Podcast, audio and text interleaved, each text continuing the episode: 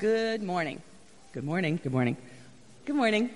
I'm Lori Campbell, and I'll be reading Romans chapter 3, verses 1 through 7 from the NIV. Let everyone be subject to the governing authorities, for there is no authority except that which God has established. The authorities that exist have been established by God. Consequently, whoever rebels against the authority is rebelling against what God has instituted, and those who do so will bring judgment on themselves. For rulers hold no terror for those who do right, but for those who do wrong. Do you want to be free from fear of the one in authority? Then do what is right, and you'll be commended. For the one in authority is God's servant for your good, but if you do wrong, be afraid, for rulers do not bear the sword for no reason. They are God's servants, agents of wrath, to bring punishment on the wrongdoer. Therefore, it is necessary to submit to the authorities, not only because of possible punishment, but also as a matter of conscience. This is also why you pay taxes, for the authorities are God's servants, who give their full time to governing. Give to everyone what you owe them. If you owe taxes, pay taxes. If revenue, then revenue. If respect, then respect. If honor, then honor. This is the word of the Lord. Thanks be to God. About these kind of things, I kept teasing her. And my daughter's response was, well, you know where I got that, don't you? And my response was, well, your mother, of course. And honestly, I believed the answer when I said it. I really wasn't kidding. I believed it. Are you hearing that the way I'm hearing that? Giant and huge? Okay. Yeah, I really believe that she got it from her mom, but then I quickly realized that, no, she was right. She probably got it from me, and that's what my daughter quickly pointed out, that it was me. But then she said, well, you know how you hate anyone telling you what to do? And I thought, well, that's not true. That's not me. Now, that's your mother. That's not me. And she was quite clear, and Lori joined her in that, and suddenly they were teasing me instead of her, telling me how I just can't listen to anybody, and I can't submit to authority and take orders from anyone. And I, as I thought about it, I said to them, well, actually, I have no problem submitting to authority as long as they agree with me and want to do what I want to do. I'm pretty good with it in those cases. And it's true. That usually is when I'm fine with submitting to authority, when it's my way, or when I really trust that they have my best interests at heart and they're doing it for me, or when I believe that I somehow need their expertise, that they're good enough at something that I'll let you lead in that area because I kind of trust you in that area. Sometimes it's hard to let go and let someone else lead. And if you're like me and submitting to others' authority is sometimes a struggle for you, you probably don't like this passage very well. This is a much-discussed passage. It is one, I'm sure, from the time the first readers in Rome received it. It's probably had lots of discussion about what in the world is Paul saying here. And that discussion's gone on for centuries about it. And the problem isn't the lack of clarity in this passage. The problem is in this passage is that it is so clear and so direct and so all-inclusive in what it's saying.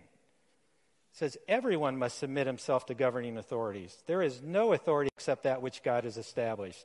To rebel against those authorities, he even goes on to say you're rebelling against what God has established. In a sense, you're rebelling against God when you rebel in those cases. That's pretty strong. And then it gets even harder when he says, rulers hold no terror for those who do right.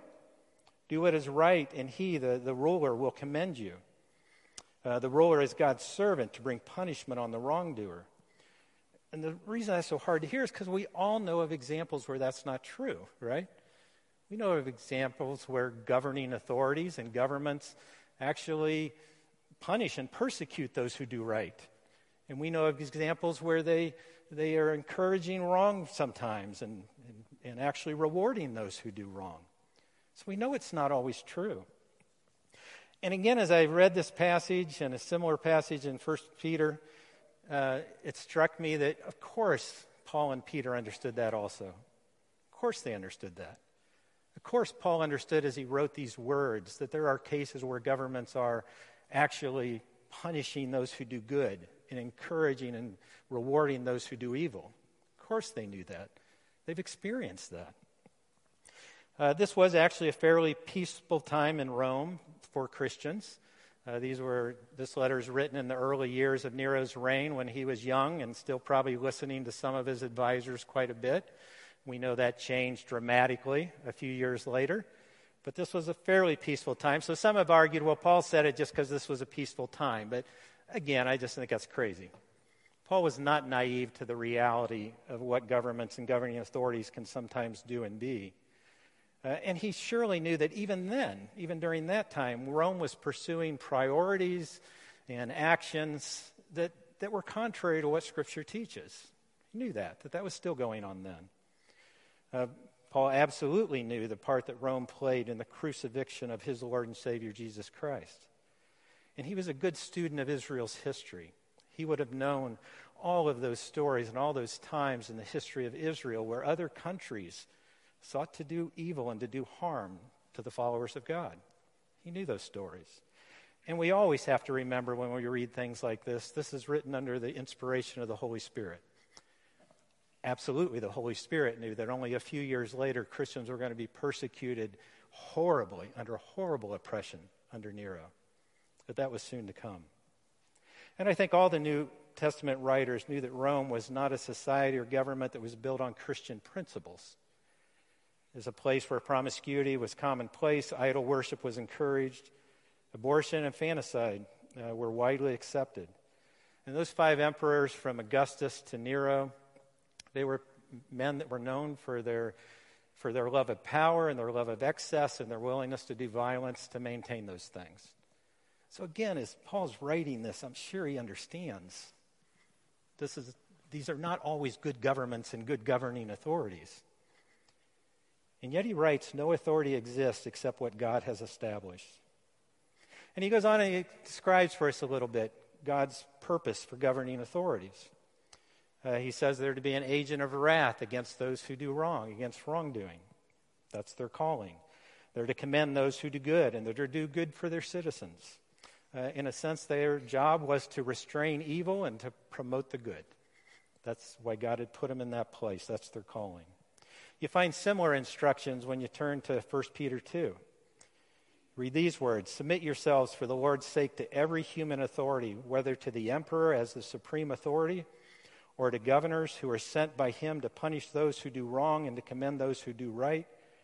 For it's God's will that by doing good, you should silence the ignorant talk of foolish people."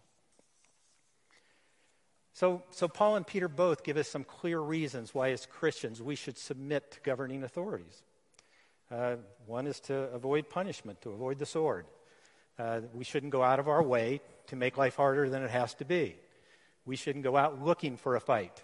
That is not the Christian thing to do. If you can avoid punishment, please do. You can't always.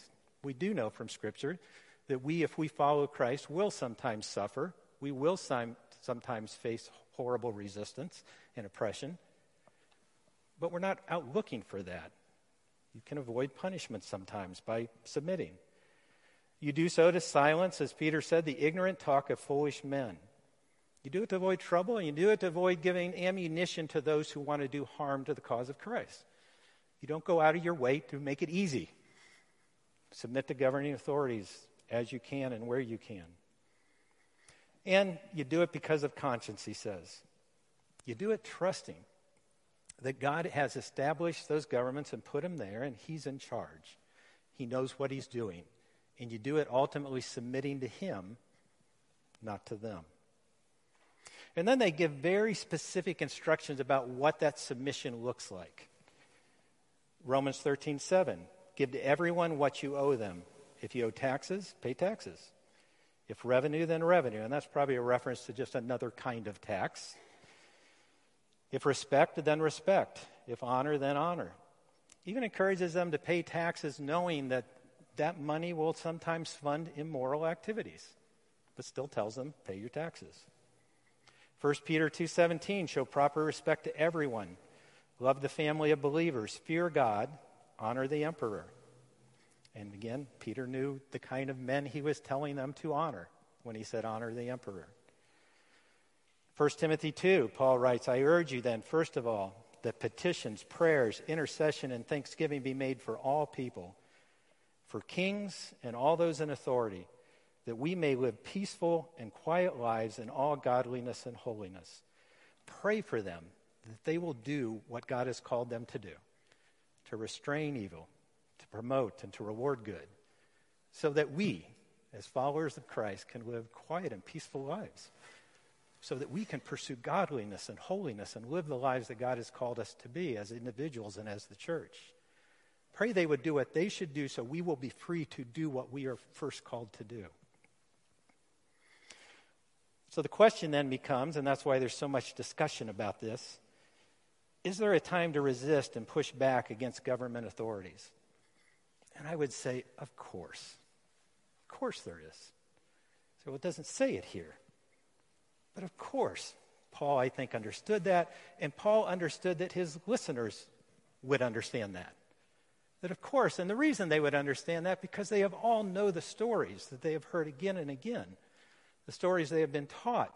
The stories from Israel's history and the stories of the church now that were going on. Times when people did resist, when they did say no to governing authorities.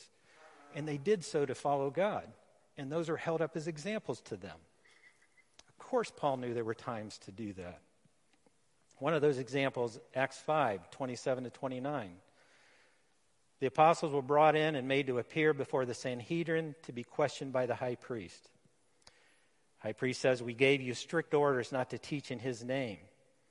Yet you have filled Jerusalem with your teaching and are determined to make us guilty of this man's blood. Peter and the other apostles replied, we must obey God rather than human beings. We must. There are times when we must say no to what you're telling us to do. And when they finally left that meeting, they went out and began teaching in the temple courts again. Because there are times that we must obey God, and that will put us in opposition with those governing authorities.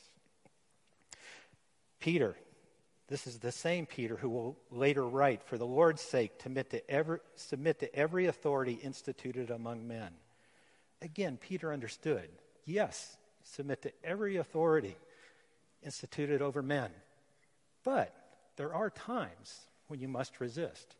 And the Sanhedrin and the high priest, they were not only the religious authorities over the Jewish community in Jerusalem at that time, they were also the governing authorities. Now the Herods were there, placed there to rule over Palestine by Rome. But still within the Jewish community, the Sanhedrin was both the religious and the government, the ruling authorities. And Peter knew there were times that, no, we can't do what you're telling us to do. There are times where we must resist. I think another clear example from Scripture comes from the story of Daniel and his three friends. They were consistently faithful to God, right? Consistently, yet they obeyed the demands of a pagan Babylon and served to advance their purposes in many ways. I think it's a story that shows us that obedience to God doesn't require resistance at every point where obeying government may come into conflict with biblical values. We don't have to stand up and say no all the time, every time we disagree. Clearly, Daniel and his friends did not. But it's also an example of resistance when submitting would have meant compromising their relationship with God, when not doing something that God had clearly told them to do, or doing something that God had clearly told them not to do. There was a time when they did have to resist. And I think that's because they understood that the authority that any government has is actually a derived authority. It is authority that God has given them as he has placed them over a nation and over a community. The ultimate source of that authority, God. He has given them authority, and he tells us to submit to that authority. But there are times when those two authorities, the authority of God and the authority he has given them, those governing officials, will be in conflict. There are times that will happen. And in those times, of course, we submit to the source of the authority, not the derived authority. Of course, we submit to the one who is the higher authority in those cases. Now, I say all that. I say, of course. And I think it's still hard. it is still hard to discern. It still takes incredible wisdom to make those decisions, I think. A lot of times we turn to this all or nothing kind of decision making. It's God or man. I just found error in what you said. Now I get to refuse you, turn my back on you, rebel against you, resist you in every way, because it's all or nothing. And I would say you don't find that in the examples in Scripture of these people who resisted. They still submitted where they could submit. I'm sure they still paid their taxes. I'm sure they still showed respect and honor where they could show respect and honor. You see it in Daniel and the way that he responded to Nebuchadnezzar. They still submitted where they could submit. But there were times they said, no, I absolutely cannot. I think they were also creative. You look at Daniel 1. It's interesting. When Daniel and his friends were asked to eat food and drink wine that they felt would violate their relationship with God, that they found a creative way to get around that. I said no, but they didn't just stand up and plant their feet and say no. They found a creative way to resist, to in some ways submit, but in some ways still say no. I remember when I went to work for the government years ago. I went to work in a jail as a counselor, and I was hired by a mental health unit that was the government. They paid my checks. They were the boss. And when I went to work for them, my boss sat me down because she knew I had been a pastor right before taking that job. And she sat me down and made very clear to me, you are not a pastor here. You are not here to be a chaplain. You are here to be a mental health counselor. That's your job. I do not want you initiating conversations about the Bible and religion and spiritual things. I don't want you doing that. That's not your job. And I said to her, I understand that. So tell me, let's make clear where my boundaries are. I just want to understand them clearly. Because I know there are going to be times that people are going to talk about things when we're talking about their life where Scripture has the best answers, where Scripture has what they need to hear. So help me understand the boundaries. And she said, well, they have to initiate those conversations. You can't. And I said, well, how about if I say this sometimes? If I have something come up that I think is of a religious, spiritual, biblical nature, and I would like to talk with them about it, can I say something like, I have something I'd love to talk with you about that I think fits what we're talking about, but it is of a spiritual or biblical nature. And that's always your right to talk about or not talk about. I don't want to bring that up if you're uncomfortable with that. How about if I say something like that to them? Would that be okay? She said, oh, yeah, that's fine. Just document it, that's what you said. But, yeah, that would be just fine. You can do that. I never once had a man or woman, one of the inmates that I counseled, that I said that to that did not say to me, yes, let's please talk about those things. Never once. Matter of fact, what eventually happened is other counselors who worked in that mental health unit knew about those conversations that I had and eventually would always ask me to come talk to the people they were counseling if anything spiritual came up.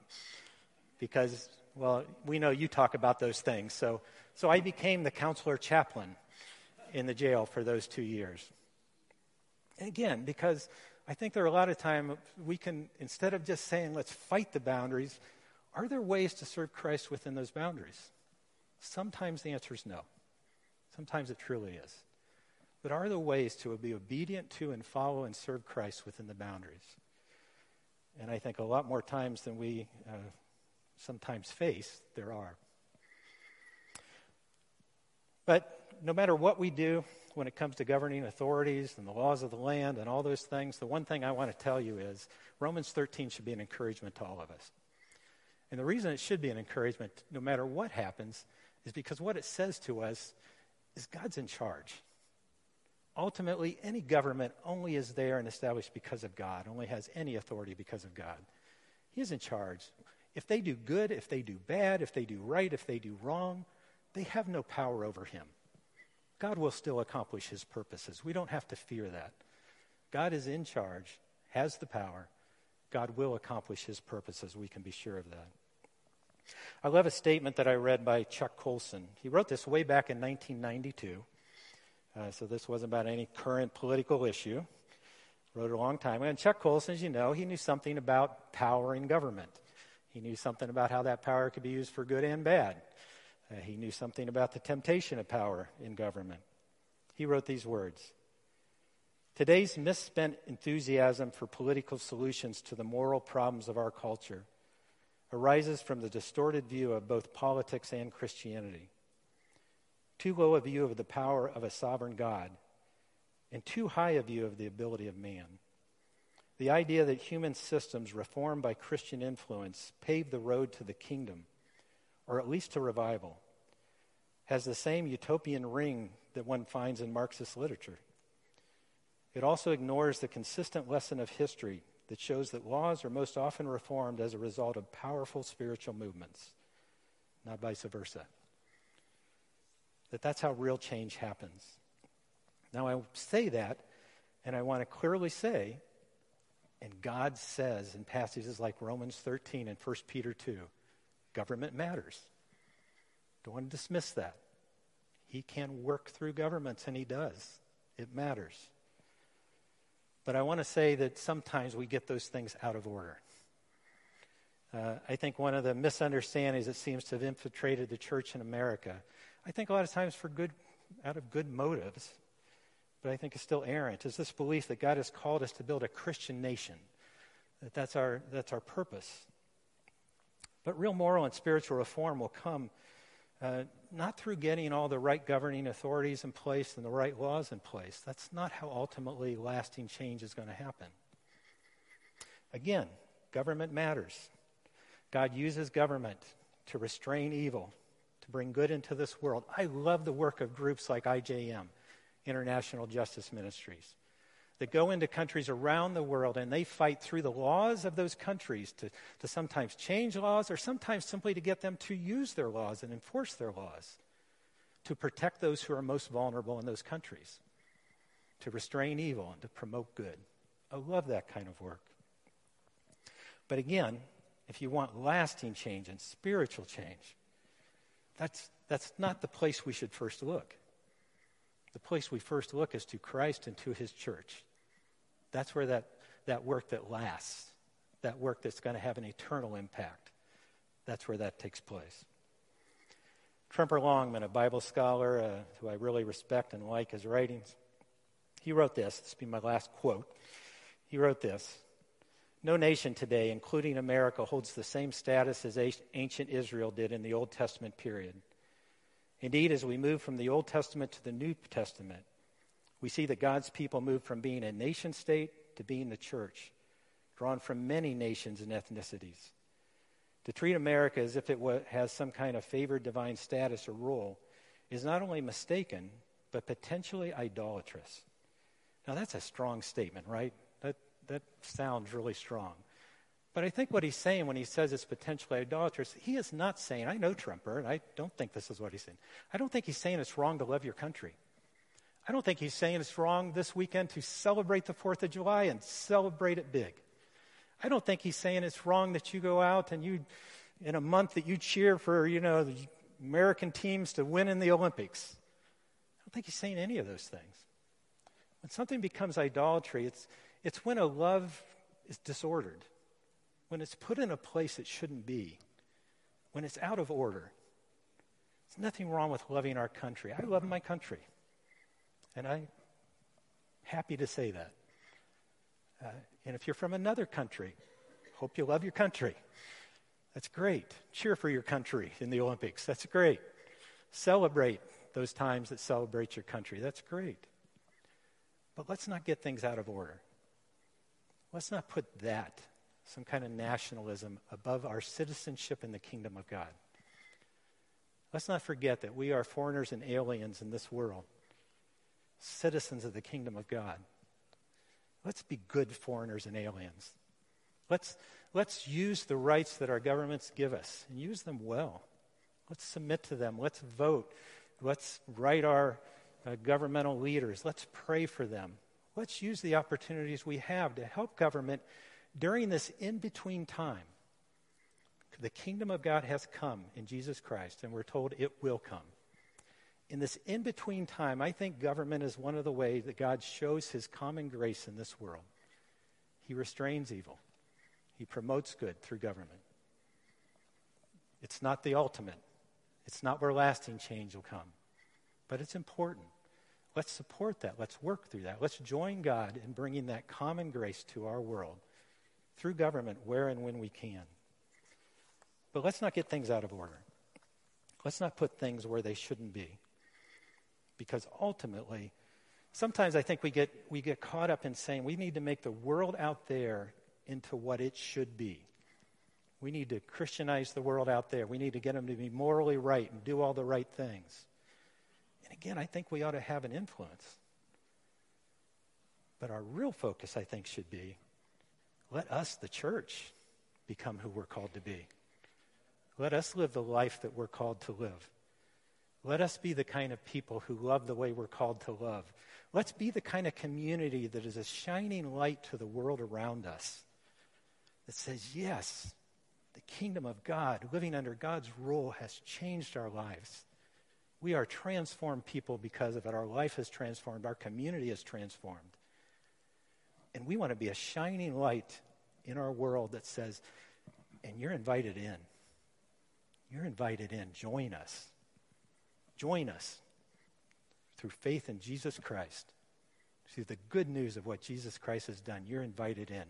Join us. Let's first and foremost be the people of God we're called to be. I love the words that precede both passages in Romans 13 and in 1 Peter 2. Right at the end of chapter 12 in Romans, do not be overcome by evil, but overcome evil with good. Let's be so good that we overcome the evil in our world. Or these words in 1 Peter 2, 11 and 12. Dear friends, I urge you as foreigners and exiles to abstain from sinful desires, which wage war against your soul. Live such good lives among the pagans that though they accuse you of doing wrong, they may see your good deeds and glorify God on the day he visits us.